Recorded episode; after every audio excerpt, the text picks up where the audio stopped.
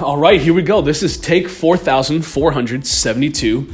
They told me making a podcast would be easy. They told me it wouldn't take very many tries. And here I am on my 4,000th something attempt at just recording my very first episode, episode 00. This isn't even a real episode, it's just a teaser, it's the trailer, it's just a preview, the announcement that I'm going to be launching something I'm really excited for and something I've been thinking about for over a year. I'm going to be launching a brand new podcast called The First Cup.